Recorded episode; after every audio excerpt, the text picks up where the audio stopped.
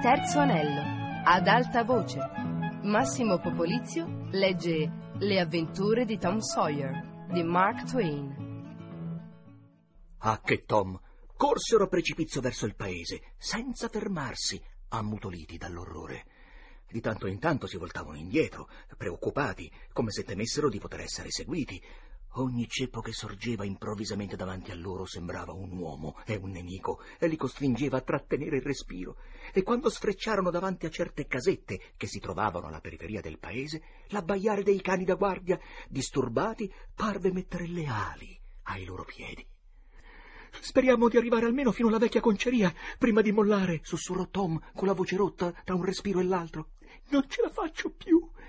Il respiro affannoso di Huckleberry fu la sua unica risposta e i ragazzi appuntarono lo sguardo sulla meta delle loro speranze e ce la misero tutta per raggiungerla. Pian piano guadagnarono terreno e alla fine, fianco a fianco, irruppero attraverso la porta aperta e si lasciarono cadere, grati ed esausti, nell'ombra protettiva dell'interno. Ai cuori, poco a poco, rallentarono i loro battiti e Tom sussurrò. Huckleberry, come andrà a finire secondo te? Eh, se il dottor Robinson ci lascia la pelle, andrà a finire con un'impiccagione. Lo credi davvero? Eh, se lo credo, lo so, Tom. Tom riflette un momento e poi disse: Chi lo denuncerà? Noi? Ma sei matto. Metti che capiti qualcosa e che Joe l'indiano non finisca sulla forca. Eh, ci ammazzerebbe un giorno o l'altro, quanto è vero che siamo qui sdraiati. È proprio quello che pensavo anch'io, Huck. Se qualcuno deve parlare, lo faccia Muff Potter, se è abbastanza stupido. In genere è abbastanza sbronzo. Tom non disse nulla, ma continuò a pensare. E poco dopo mormorò. Huck, Muff Potter non lo sa. Come può parlare? E perché Muff Potter non lo sa? Perché aveva appena preso quella botta quando John l'indiano lo ha fatto. Credi che abbia potuto vedere qualche cosa? Credi che abbia capito qualche cosa? Porca miseria, Tom, è vero. E poi stammi a sentire. Magari quella botta ha spacciato anche lui. No, questo è poco probabile, Tom. Era pieno d'alcol, l'ho visto benissimo. Lui poi è sempre così. Beh, quando mio padre è sbronzo duro, potresti fargli crollare una chiesa sulla testa e non se ne accorgerebbe. Lo dice lui. Con Muff Potter è lo stesso, si capisce. Mentre se uno fosse stato sobrio, penso io, forse quella botta avrebbe anche potuto conciarlo per le feste. Beh, non lo so. Dopo un altro silenzio meditabondo, Tom disse: Aki, sei sicuro di poter tenere il becco chiuso? Dobbiamo tenere il becco chiuso, Tom. Lo sai? Quell'indiano ci affogherebbe come una coppia di gatti se spifferassimo quel che abbiamo visto e lui non finisse con la corda al collo. Ora stammi a sentire, Tom. Giuriamoci. Ecco quello che dobbiamo fare. Giuriamoci di tenere il becco chiuso. D'accordo, Hank, è la cosa migliore. Diamoci la mano e giuriamo che noi... No, no, così non va bene per una cosa come questa. Così va bene solo per le solite cose, le sciocchezze, specialmente con le ragazze, perché quelle ti tradiscono comunque e se si arrabbiano spifferano tutto. Ma per una storia grossa come questa dovrebbe esserci qualche cosa di scritto. E il sangue. Tom provò l'idea con tutto se stesso. Era grande, misteriosa e terribile. L'ora, le circostanze, l'ambiente, tutto armonizzava con essa.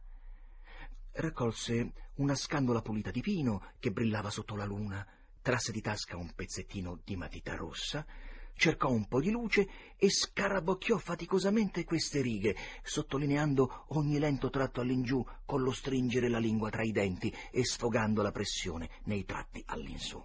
Huck Finn e Tom Sawyer giurano che terranno la bocca chiusa. Possano crepare su due piedi e marcire sottoterra se mai parleranno. Huckleberry era pieno di ammirazione per la facilità mostrata da Tom nello scrivere e per la sublimità del suo linguaggio. Si tolse subito uno spillo dal bavero e stava per pungersi la pelle quando Tom disse Fermo, non, non, non lo fare. Lo spillo è dottone. Potrebbe esserci del verderame. Cos'è il verderame? Veleno. Ecco che cos'è. Una volta mandane giù solo un po' e vedrai. Così Tom tolse il filo da uno dei suoi aghi e ciascuno dei due ragazzi si punse il polpastrello del pollice e ne premette una goccia di sangue. Col tempo, dopo molte strizzate, Tom riuscì a firmare con le proprie iniziali, usando come penna il polpastrello del mignolo. Poi mostrò a Huckleberry come fare un H e una F e il giuramento fu portato a termine. Seppellirono la scandola vicino al muro, con sinistre cerimonie e incantesimi, e i ferri che legavano le loro lingue furono considerati chiusi a chiave, e la chiave buttata via.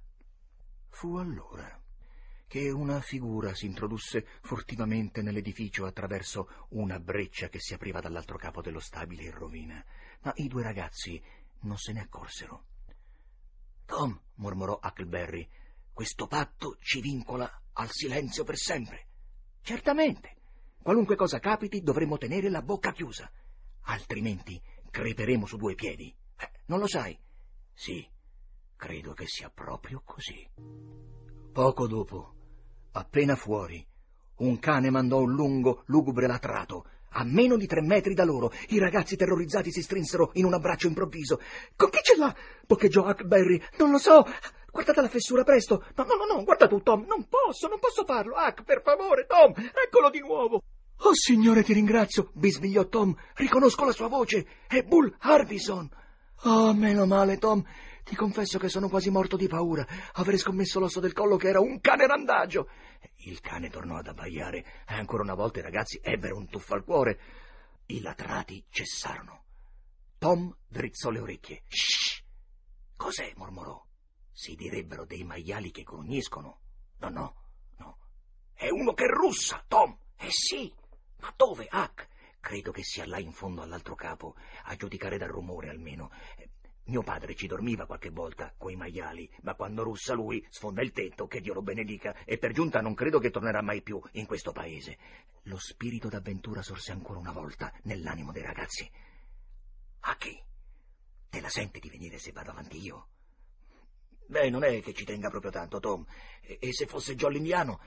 Tom allora si perse d'animo, ma dopo qualche tempo la tentazione risorse in tutta la sua forza e i ragazzi decisero di fare un tentativo, eh, con l'intesa che se la sarebbero svignata se l'uomo avesse improvvisamente smesso di russare. Così si avviarono in quella direzione furtivamente in punta di piedi, l'uno dietro l'altro. Erano arrivati a meno di cinque passi dall'uomo che russava quando Tom mise il piede su uno stecco che si ruppe con uno schiocco sonoro. L'uomo gemette, si girò e la luna illuminò il suo viso. Era Muff Potter. Quando l'uomo si era mosso, i cuori dei ragazzi si erano fermati e anche i loro corpi. Ma poi la paura passò uscirono in punta di piedi attraverso il rivestimento sfondato e si fermarono poco lontano per scambiarsi una parola di saluto. E quell'atrato lungo e lugubre tornò a innalzarsi nell'aria della notte. Si voltarono e videro il cane sconosciuto fermo a pochi passi da dove giaceva Potter, girato dalla sua parte, col naso che puntava verso il cielo. Oh Cristo! Ecco lui che ce l'ha! esclamarono all'unisono i due ragazzi. Sai, Tom, dicono che un cane randagio è venuto ad abbaiare intorno alla casa di Johnny Miller verso mezzanotte, circa due settimane fa. E un succiacapra è entrato in casa e si è posato sulla ringhiera e ha cantato quella stessa sera. E non è ancora morto nessuno. Beh, sì, lo so. Mettiamo pure che sia così. Ma forse che Gracie Miller non è caduta sul focolare, ustionandosi terribilmente proprio il sabato successivo? Eh sì, ma non è morta. E quel che più conta, sta anche migliorando. Va bene, aspetta e vedrai. Quella è spacciata, come è vero che hai spacciato Muff Potter. Così dicono i negri, e loro sanno tutte queste cose. Hack! E si separarono con aria meditabonda. Verso mezzogiorno l'intero paese fu improvvisamente elettrizzato dall'orribile notizia. Non ci fu bisogno del telegrafo, che allora non era neppure nel regno dei sogni la storia volò di bocca in bocca, di casa in casa, con una velocità di poco inferiore a quella del telegrafo. Naturalmente il direttore della scuola quel pomeriggio diede vacanza. La gente avrebbe pensato male di lui se non lo avesse fatto. Un coltello insanguinato era stato rinvenuto vicino all'uomo assassinato ed era stato riconosciuto da qualcuno come appartenente a Muff Potter. La storia era questa e si diceva che un abitante del paese, rincasando molto tardi, lo aveva incontrato mentre si lavava nel ruscello, verso l'una o le due del mattino, e che Potter se l'era subito svignata, circostanze sospette. il lavarsi soprattutto, che per Potter non era un'abitudine. Si diceva inoltre che il paese era stato frugato da cima a fondo per rintracciare questo assassino. Eh, il pubblico è tutt'altro che lento quando si tratta di vagliare le prove e giungere a un verdetto, ma che non si sia riusciti a trovarlo. Uomini a cavallo erano partiti lungo le strade in ogni direzione e lo sceriffo contava di catturarlo prima di notte. Tutta la cittadinanza andava al cimitero. E Tom scordò gli affanni e si unì alla processione, non perché non avrebbe preferito mille volte andare altrove, ma perché un fascino inspiegabile e pauroso lo attirava in quel posto. Arrivato in quell'orribile luogo, si fece largo tra la folla e assistette al macabro spettacolo. Gli sembrava che fosse passato un secolo da quando era stato lì. Qualcuno gli pizzicò un braccio, si voltò e i suoi occhi incontrarono quelli di Huckleberry. Entrambi distolsero immediatamente lo sguardo, chiedendosi se qualcuno avesse notato qualcosa nel loro scambio di occhiate. Ma tutti parlavano, assorti dal lugubre spettacolo che avevano davanti agli occhi. Povero diavolo, povero ragazzo. Questo dovrebbe servire di lezione agli sciacalli. Muff Potter sarà impiccato per questo, se lo caperanno. Ecco qual era il senso del discorso. E il pastore disse: È stato un castigo di Dio. Qui c'è la sua mano. Allora Tom rabbrividì da capo a piedi, perché lo sguardo gli era caduto sul volto impassibile di Joe l'indiano. In quel momento la folla cominciò a ondeggiare, ad agitarsi, e delle voci urlarono È lui! È lui! Si presenta spontaneamente! Chi? Chi? Da venti voci. Muff Potter! Ecco, s'è fermato, guarda, si sta voltando, non fatelo scappare! La gente, sui rami degli alberi, sopra la testa di Tom, disse che non stava tentando di scappare. Aveva solo un'aria dubbiosa, perplessa. Ma che diabolica impudenza! disse uno spettatore. Voleva venire a guardare con comodo la sua opera. Non si aspettava compagnia. Poi la folla si divise e lo sceriffo passò con sussiego, tenendo Potter per un braccio. Il poveretto Aveva un'aria smarrita e negli occhi si leggeva la paura che si era impossessata di lui. Quando si trovò davanti all'assassinato, si mise a tremare come se l'avesse colto una paralisi e si nascose il viso tra le mani e scoppiò in lacrime. Amici, non sono stato io, disse tra i singhiozzi. Sulla mia parola e sul mio onore non sono stato io. Chi ti ha accusato? urlò una voce. Il colpo sembrò andare a segno. Potter alzò il viso e si guardò intorno con una patetica disperazione negli occhi. Vide Joe l'indiano ed esclamò Oh, oh Joe, mi avevi promesso che non avresti mai. È tuo questo coltello? E gli fu cacciato sotto il naso dallo sceriffo. Potter sarebbe caduto se non lo avessero sorretto aiutato a sedersi per terra. E poi disse Qualcosa mi diceva che se non fossi tornato a prendere. E rabbrividì quindi mosse la mano fiacca col gesto rassegnato di un vinto e disse Diglielo, Joe, diglielo, non serve più. Allora Huckleberry e Tom rimasero muti e con gli occhi sbarrati a sentire quel bugiardo dal cuore di pietra che snocciolava serenamente il suo racconto, aspettandosi che da un momento all'altro il cielo terso gli scagliasse sulla testa una delle folgori di Dio e stupendosi che la collera divina tardasse tanto a manifestarsi.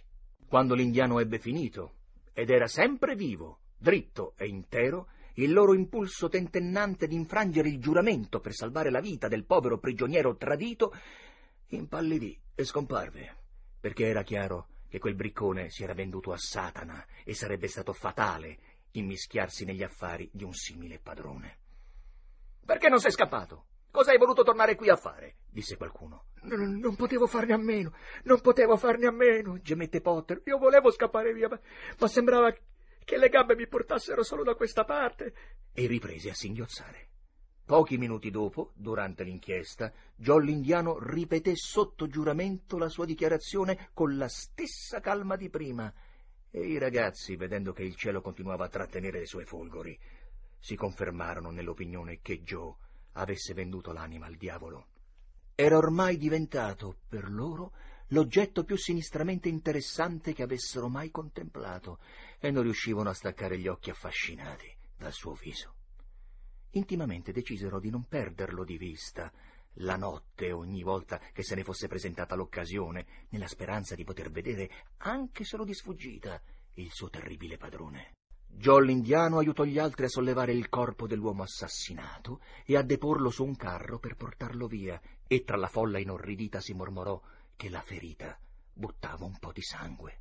I ragazzi pensarono che tale fortunata circostanza avrebbe indirizzato i sospetti nella direzione giusta, ma furono delusi perché più di un paesano osservò era a meno di tre passi da Muff Potter quando ha sanguinato. Il terribile segreto e i rimorsi della coscienza di Tom turbarono i suoi sonni per almeno una settimana dopo il fatto, e un mattino a colazione Sid disse Tom, tu ti muovi e parli tanto nel sonno da tenermi sveglio metà del tempo. Tom sbiancò in viso e abbassò gli occhi.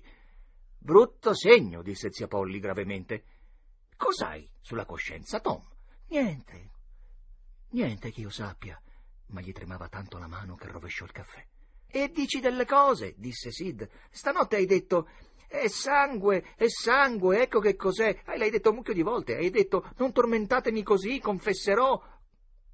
Confessare? E cos'è che devi confessare? A Tom si era annebbiata la vista.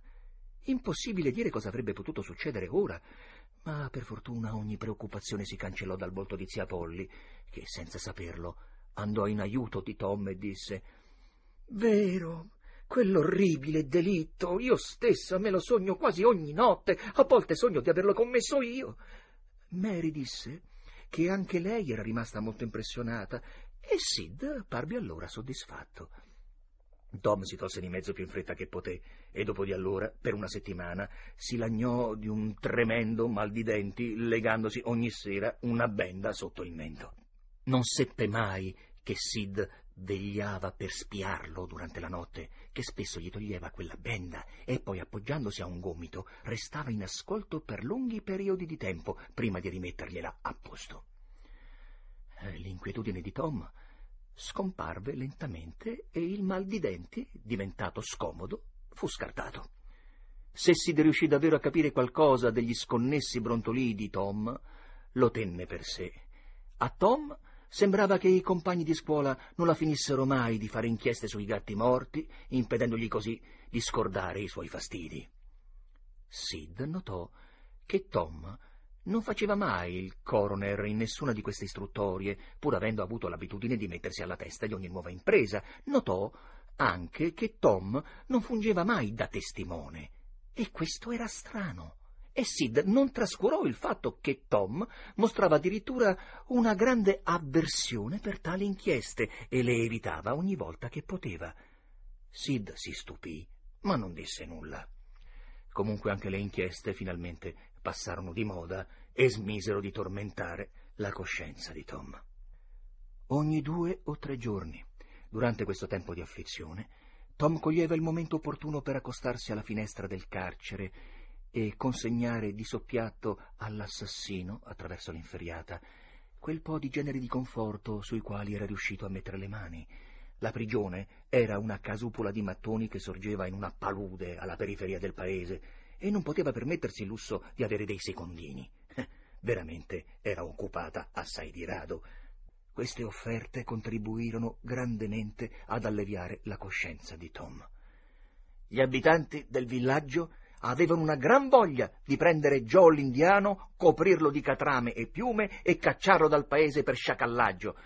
Ma così temibile era la sua natura che non si trovò nessuno disposto a prendere in mano la faccenda, che perciò fu dimenticata. Joe aveva badato a cominciare entrambe le sue deposizioni con la rissa, senza confessare la violazione di tombe che l'aveva preceduta. Pertanto si ritenne più opportuno non portarlo, eh, per il momento, in tribunale. Massimo Popolizio ha letto Le avventure di Tom Sawyer di Mark Twain a cura di Fabiana Carobolante e Anna Antonelli, con Annalisa Gaudenzi. Il terzo anello, chiocciolarai.it. Per scaricare questo programma www.radiotrepod.rai.it.